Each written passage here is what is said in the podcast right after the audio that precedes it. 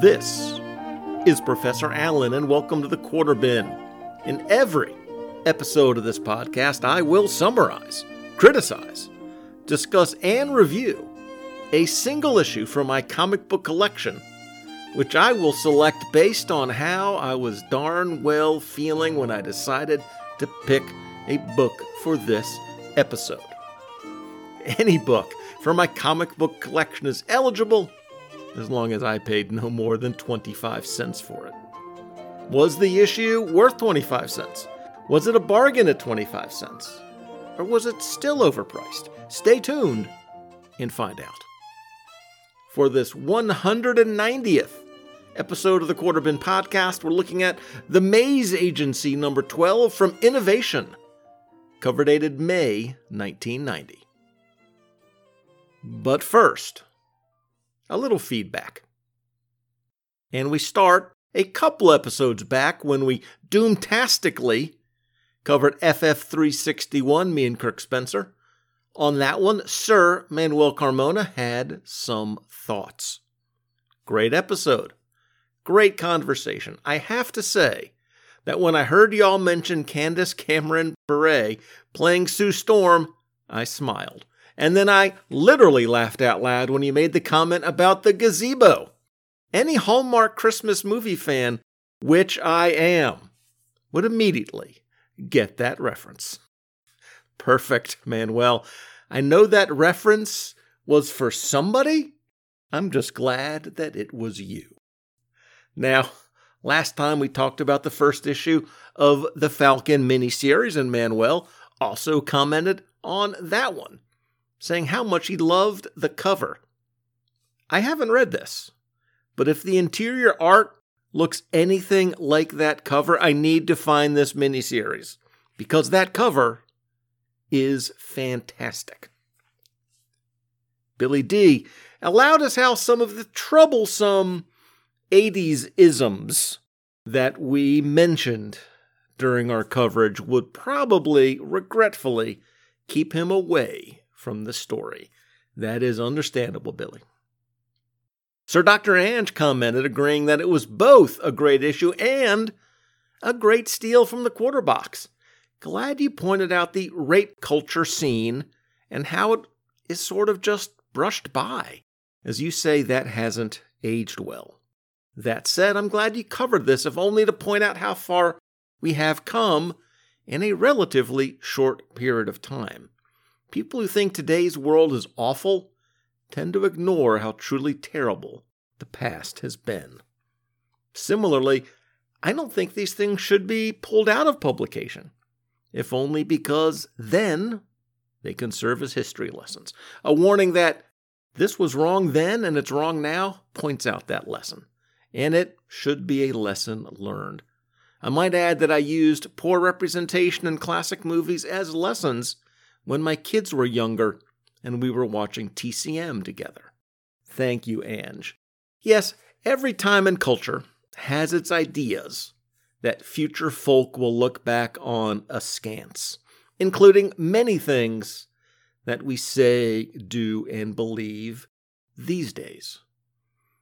And given the options of A, pulling old stuff like this off the shelves so they can never be seen again, or B, editing out the bad stuff as if it was never there in the first place.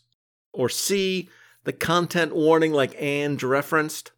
I'll take C, the content warning, every day of the week. Chris at Charlton Hero said he recently bought the Falcon trade. It was a real fun look at the character. Sean Urbanski thanked us for another enjoyable episode no, Sean, thank you for another enjoyable piece of feedback. And Sir Iowa's Joe told a story about why this issue is so special to him. Getting comics when I was little was a pretty big deal. My dad got me my first two. We rode the Greyhound growing up, and I was always excited by the changeover in Atlanta because that station had a comic rack. My dad had a business trip, and he was going to be stopping at that station, and I begged him for a comic. He rode the bus from Atlanta to Perry with this comic, The Falcon Number One, in his lap. The character has been a favorite ever since. This act of his has meant even more now that I can appreciate it as an adult. My dad was a good fella. Uh, Joe, thank you so much for sharing that. We all really appreciate that. Social media love for last episode came from Sir, Sir Martin of Gray, who retweeted the episode with the comment, uh, social media love. Well, there you go. And also, Chris Willett, Karen from Between the Pages, James from Karen, Vic and Phoenix, Ed Moore from Teal Productions, Braid 1991, David Ace Gutierrez, Billy D from The Brave and the Bob, Dave's Comic Heroes blog, Jeremiah the Notorious JJG, Sir was Joe Half of the 21st Century Boys, Chris Lydon 7, Pat from the Longbox Crusade, A World on Fire, an All Star Squadron podcast, Sean from Secret Wars and Beyond, Longbox Review, Easy Comic Reader, Thor the Gooner, who knows that North London will always be red. Spectrum 777, Doug Zavisha, Chris from Professor Frenzy, Mike from Comics in the Golden Age, The Telltale Mind, Spy Vinyl, and Clinton from Coffee and Comics. Thanks for all of that, friends. Let's take a break here, and when we come back, we'll be investigating the case of the Maze Agency, number 12. Hi, my name's Red, and I want to tell you about the Transformers. My curiosity is aroused.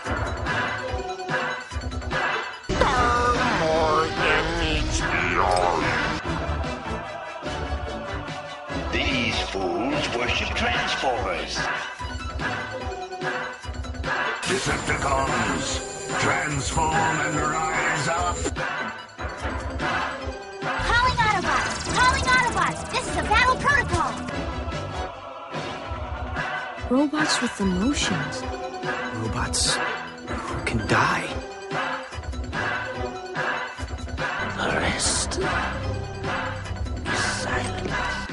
Now playing on fanholespodcast.blogspot.com. And we're back. The Maze Agency number 12 had a cover price of $2.50, meaning that I got this comic at a very easy to calculate 90% discount. The cover of the issue by Adam Hughes and Rick Magyar is a wraparound cover on the front in a dark nighttime scene, we see a blonde lady. This is Jennifer Mays herself. She has a gun in one hand and a briefcase in the other. Approaching her from the other side of the cover is a hidden figure, and we only see his outstretched hands. This person also has a gun in one hand and a briefcase in the other. It's moody, it's mysterious. I think it gets the job done. And in the interest of satisfying Sir, Sir Martin, I will mention that I love this logo. The main character, you should know, her last name is spelled M A Y S, Mays. The title of the comic makes a pun out of that M A Z E, Maze Agency. And the letters of the and maze are connected like a maze, and the M A Z E have embedded in them lines that make for, that's right, a maze. The story, Murderer's Mask, was written by series creator Mike W. Barr with art from the cover team of Adam Hughes and Rick Magyar. We start with a splash page that serves as the promotional poster for this story. If this were a movie, this would be the one sheet in theaters. We have a windswept night, a mansion atop a hill, and a half mask, half skull image floating in front of us. At the bottom of the page, we see in shadows images of our lead characters, Jennifer Mays and Gabriel Webb. It's the type of poster slash splash slash cover shot that Adam Hughes will be known for later in his career. I'm going to handle the synopsis portion of this story a little differently than I normally do. I'm going to go over it pretty briefly, actually, and then talk more in depth afterwards. We start the actual story by witnessing a theft the theft of a mask in a glass case inside a museum. The mask was made from the face of a reclusive billionaire's long dead wife. Three guards are killed in the effort. Private Eye Jennifer Mays is hired by the reclusive billionaire, Mr. Morgan, to find the mask. We learn that he loved his wife Melantha very much. She died 32 years ago after giving birth to their third child. A world famous artist, Edgar Hodgson, made a death mask of Melantha's face, and then the artist took his own life. Morrigan's assistant Handers gives Jennifer all the information she needs. Jennifer and her partner and boyfriend, Gabriel or Gabe Webb, a true crime writer, meet with the three Morrigan children at Morrigan Industries. And this is the entire cast for the story Handers, the assistant, and the three kids Leander Jr., Theodore, and Melissa. And in a mystery story like this, this also makes these our four possible suspects. The kids rarely visit dear old dad, and they communicate just a few times a month via closed circuit video screens. Think Skype or Teams or Zoom about 20 years before any of that was a thing.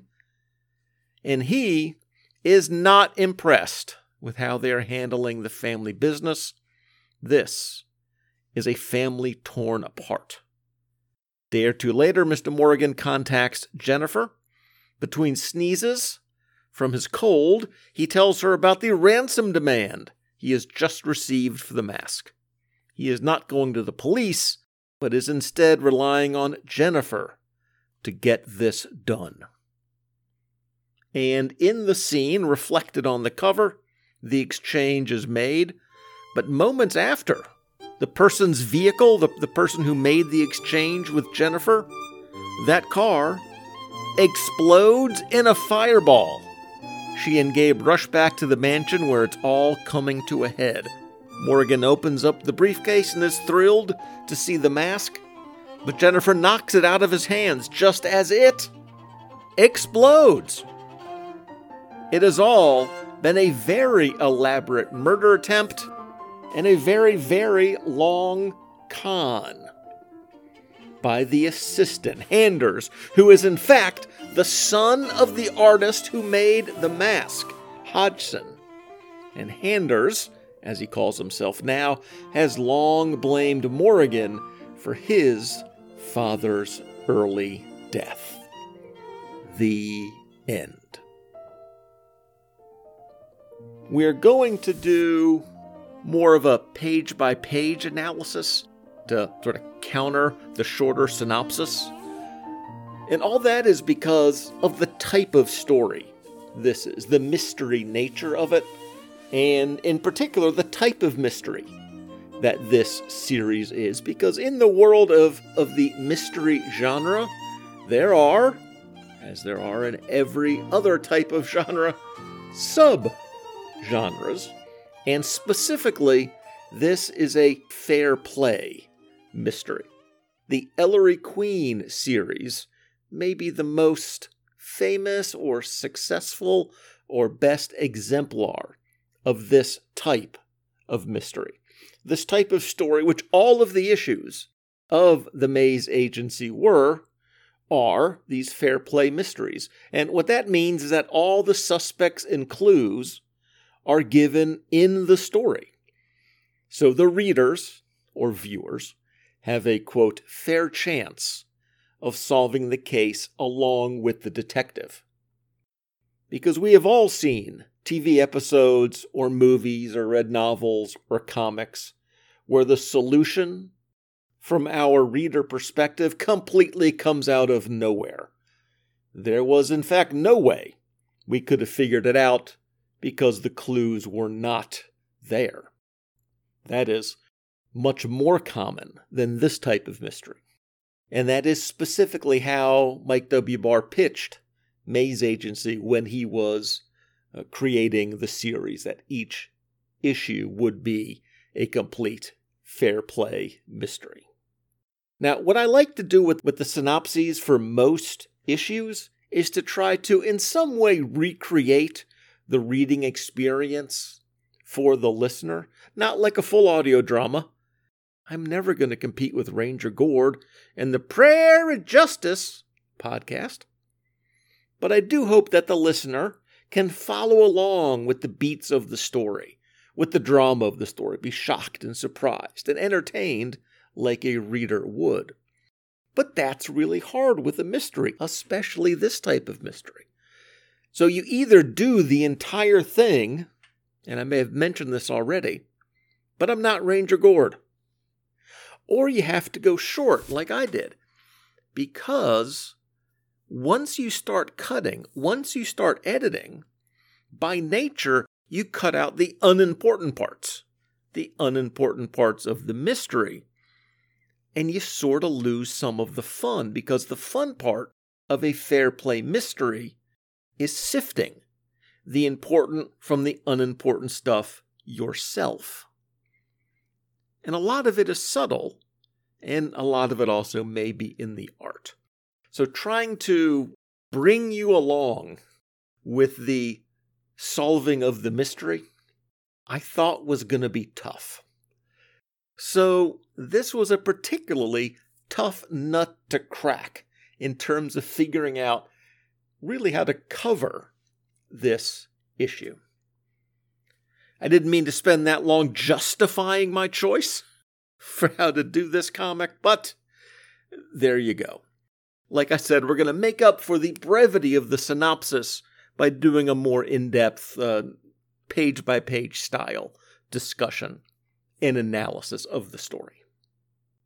And we've already covered, well, the cover, but I do actually want to talk about the inside front cover because there's a text piece about what is going on at Innovation Publishing, and that's an opportunity for me to talk about this specific volume, but also the publishing history of the Maze Agency.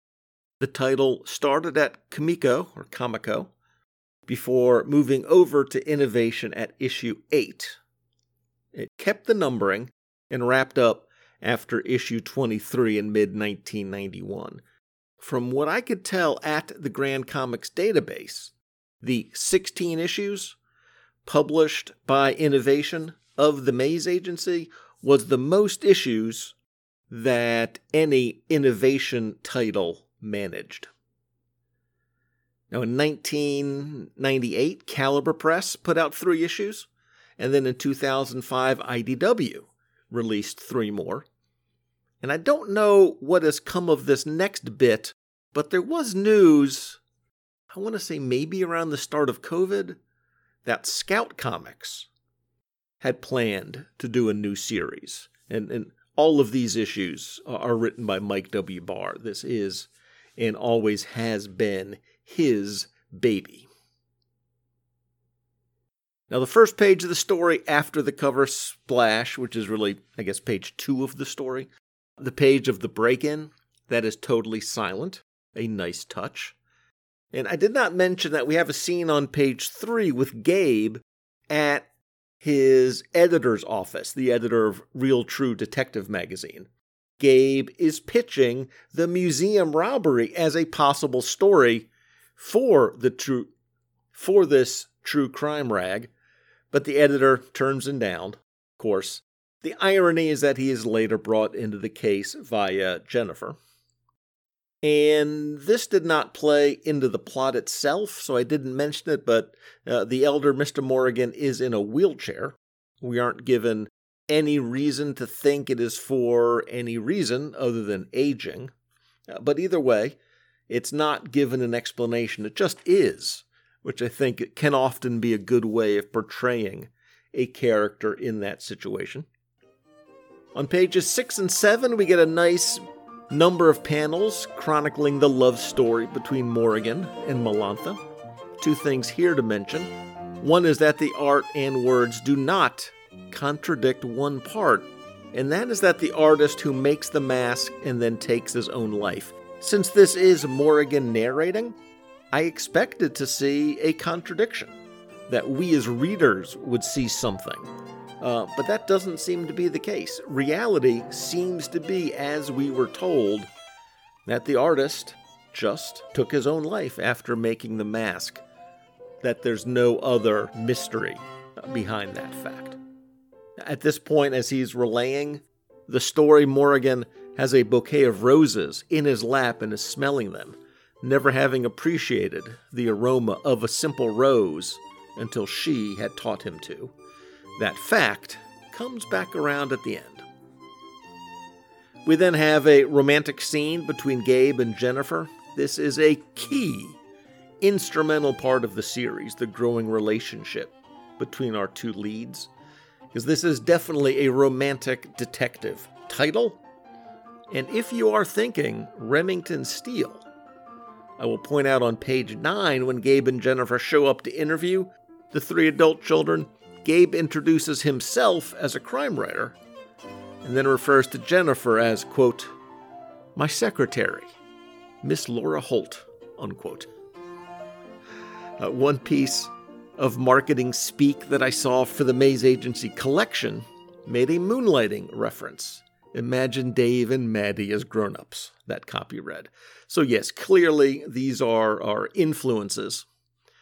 Also, I don't know if Dr. Ange has ever read this title, but Barr has also acknowledged the influence of the Thin Man movies, the, the Nick and Nora characters, in terms of their relationship and banter, in terms of characterizing Jennifer and Gabe. I'd be curious if Ange sees some of that uh, were he to read The Maze Agency.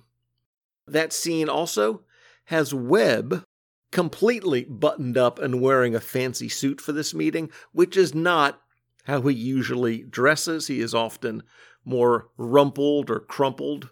It doesn't happen in this issue, but I recall him regularly wearing a college sweatshirt, for example, which contrasts with Jennifer, who is always dressed very stylishly. Now, that scene, this scene with the siblings, pages 9 through 12, is a good time to talk about the art. Uh, and yes, this is some of Adam Hughes's earliest work, and they tried as best they could to keep him as the regular pencil for the title. Uh, there are some fill ins, of course, as Hughes has always. Had troubles maintaining a monthly schedule for doing interiors. Of course, career wise, that has not exactly slowed him down much as he has been a prolific and successful cover artist for the last, what, two, three decades? Uh, the key here is that all the characters look different. You can tell who is who. Lots of good faces and face acting. It's all solid, very solid. The original character designs for Gabe and Jennifer were actually done by Alan Davis, another very skilled artist, for a promotional version of the comic that Barr was shopping around to various publishers uh, before it found a home. But I do have to mention one odd bit of coloring. And I suppose that this is one of the issues that you might have with a small press company. And that is that Leander Jr. has consistently green shaded hair, like bright green. Not quite Joker, but pretty darn close. And not because he's going punk. It's clearly a coloring issue. Like how Superman's hair has a blue tint at times, a shading choice that we've become used to, this fella's green hair, I'm not convinced that that's purposeful. But it is the same color completely as his sister's green dress and his brother's green vest. And it is in every scene that he is in, every rendering of this character. I can only assume that a limitation existed here either in the area of technology, uh, the, the print reproduction, or in the budgeting. Either they couldn't do the color they wanted, or they couldn't afford to do the color they wanted. I mean, that has to be it. Smack dab in the middle of the issue, we get a four page spread of house ads for Hero Alliance Legends of the Stargrazers, the first Maze Agency collection, and Justice Machine. And actually, I do think the previous comments I just made about budgets and coloring apply here as well. As this four page spread is black, white, and yellow on a couple pages and black, white, and blue on the others. The only truly four colored image is a reproduction of a cover of Maze Agency issue 1. Again, this has to be a budget choice because it certainly is an odd artistic choice. But back to the story. Our leads talk about you know, the experience they just had with the kids, agreeing that the daughter gets the worst of it from her dad. And then they smooch. And this goes without saying because we are talking Adam Hughes. But Jennifer Mays looks great. We then move a couple days later, a few days have passed, and a ransom demand has been made, and Morrigan has a cold. That is important. So on page 15, Jennifer pulls a great power move because at this point, my main experience with private eyes in fiction put them more in the Jim Rockford mode, as in barely able to scrape by, pay the bills, make a living. But Jennifer is not the stereotypical down on her luck PI. First, she has a great office with a great view. We don't get any of this backstory here in this issue, but I remember Jennifer coming from money. She had a wealthy upbringing, if I recall. So when Morrigan asks her to handle the admittedly dangerous job of paying the ransom money and recovering the mask, she agrees to do it at a fee of $10,000. And just as he calls that reasonable, she adds, per hour which is a little more than Rockford's 200 a day plus expenses. The assistant Handers will make arrangements with the bank for Jennifer to pick up the cash as soon as he's done refilling the prescription for his cold meds. Both of those facts become important.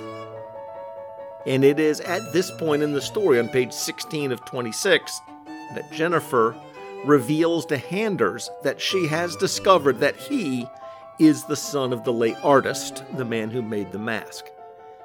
Handers admits that he went to work for Morrigan all those years ago to see if he was connected to his father's death, but found that no, that was not the case. And he also grew to like the man over the years. There's a funny bit when he claims that Morrigan treats him like a son. And after he leaves the room, Jennifer comments that that is not saying much. Then we get to the scene of the exchange and the two exploding briefcases. After the switcheroo, the two uh, participants go their own way, and when Jennifer has gotten close to her car, she hears the explosion and then runs to see that the other car is on fire. Also, it's a bit complicated. I didn't mention it, but there were a couple of gunmen at that scene as well, and another person is killed. This is the blackmailer cleaning up loose ends. When they get back to Morrigan's uh, manor, all three of the kids have arrived, and they realize that Jennifer is more than just a secretary. Good on them there. Now, each has an alibi for where they've been for the hour before when the exchange was going on, but none can verify those whereabouts. It's not until the elder Morrigan arrives and opens the case that it all falls into place. Opening the case activates a chemical detonator, with a particular smell of plastique, which Jennifer recognized from across the room. She was able to knock the case out of his hand before it caught fire. The key was that because of Morrigan's cold, his sensitive nose was not able to smell the explosive. So that means that the two cases seem to be prepared, have been prepared, by the same person. And since Handers prepared the briefcase with the ransom money, well. And also, the timing was perfect because the kids had not seen their dad in a few days since that video conference scene that we saw. And at that point, he did not have a cold. So the assistant hander was the only man who knew that Morrigan had lost his sense of smell and would not instantly react when opening the briefcase. By the way, that last bit was figured out by Gabe, so it really was teamwork between our detectives that solved this one. And the final page has a nice few denouement. Morrigan tells Jennifer that she has earned her fee. The old man invites the kids to stay overnight at the house, as they have a great deal to talk about. We sense that, if not reconciliation, then at least a thawing of the relationships may be on the horizon. And as our leads head to the helicopter for a ride home from the mansion, Webb wonders what his cut of her $10,000 an hour pay is going to be. She gives him a look, and he relents. The least you can do is pay for breakfast. I hope it's clear in how I described and discussed this, but in case it wasn't, just let me make this clear. I love this. Not just this issue. I love this series. It is one of my all time favorites. Mike Barr writes solid mysteries. And for what it's worth, the one time that I met him at Akron Comic Con, he was a really nice guy. But there is a real skill in compressing everything you need in a mystery the crime, the suspects, all the clues, diversions, action, and a solution in usually around 20 to 22 pages. This one was 26. I mean, that's tough. Like I said, that requires a certain set of skills. The plots themselves need to work, they need to make sense. That's true in any mystery story. But what keeps you coming back, whether it's novel after novel, episode after episode, or issue after issue, is the characters. And in here, you have a refreshing odd couple.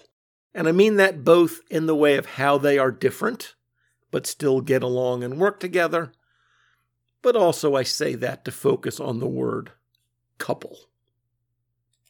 Because whatever word you want to use to describe their relationship adult, mature, grown up, realistic the nature of the characters and the relationship, the light comedic romance of it all, it's just fresh, uh, uh refreshing.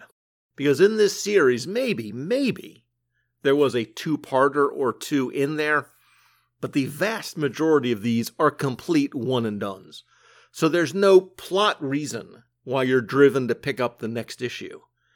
And in that setting, the characters and the relationship really have to carry that weight. And for me, it certainly worked back when I was collecting these fresh, and it still certainly works today. Now, I have to admit, in one way, I'm definitely biased towards this series. I have been a mystery fan for as long as I've been a reader. From Minute Mysteries to Encyclopedia Brown, Sherlock Holmes to Miss Marple, The Rockford Files, and Spenser for Hire, to the works of Sue Grafton and L.B. Hathaway, I am a fan of all of this stuff. But I recognize that within comics, genre books aren't for everybody. To most readers, probably the majority of you listening to this very episode, comics equal superheroes. And that's cool You do you. But as we like to say here at Relatively Geeky, comics are not a genre. They're a medium, a medium that can tell stories in any genre. Just like prose fiction or film can tell stories in any genre.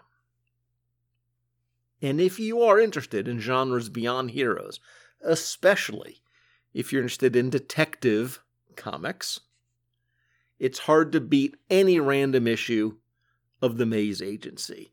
And in terms of just reading, you can pick up and read any random issue.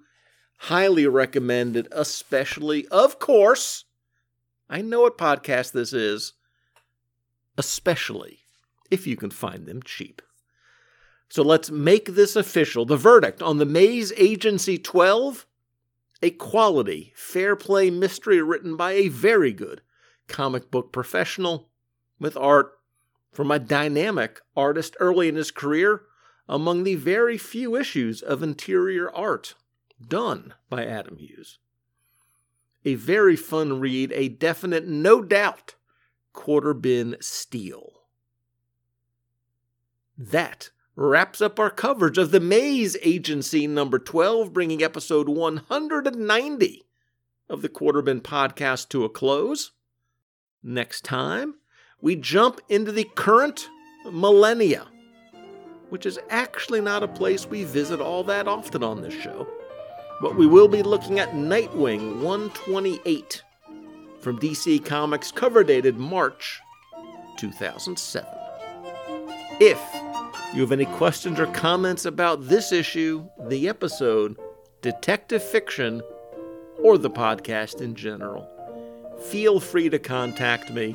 Until next episode, I'm Professor Alan, and I'll see you in the quarter bin.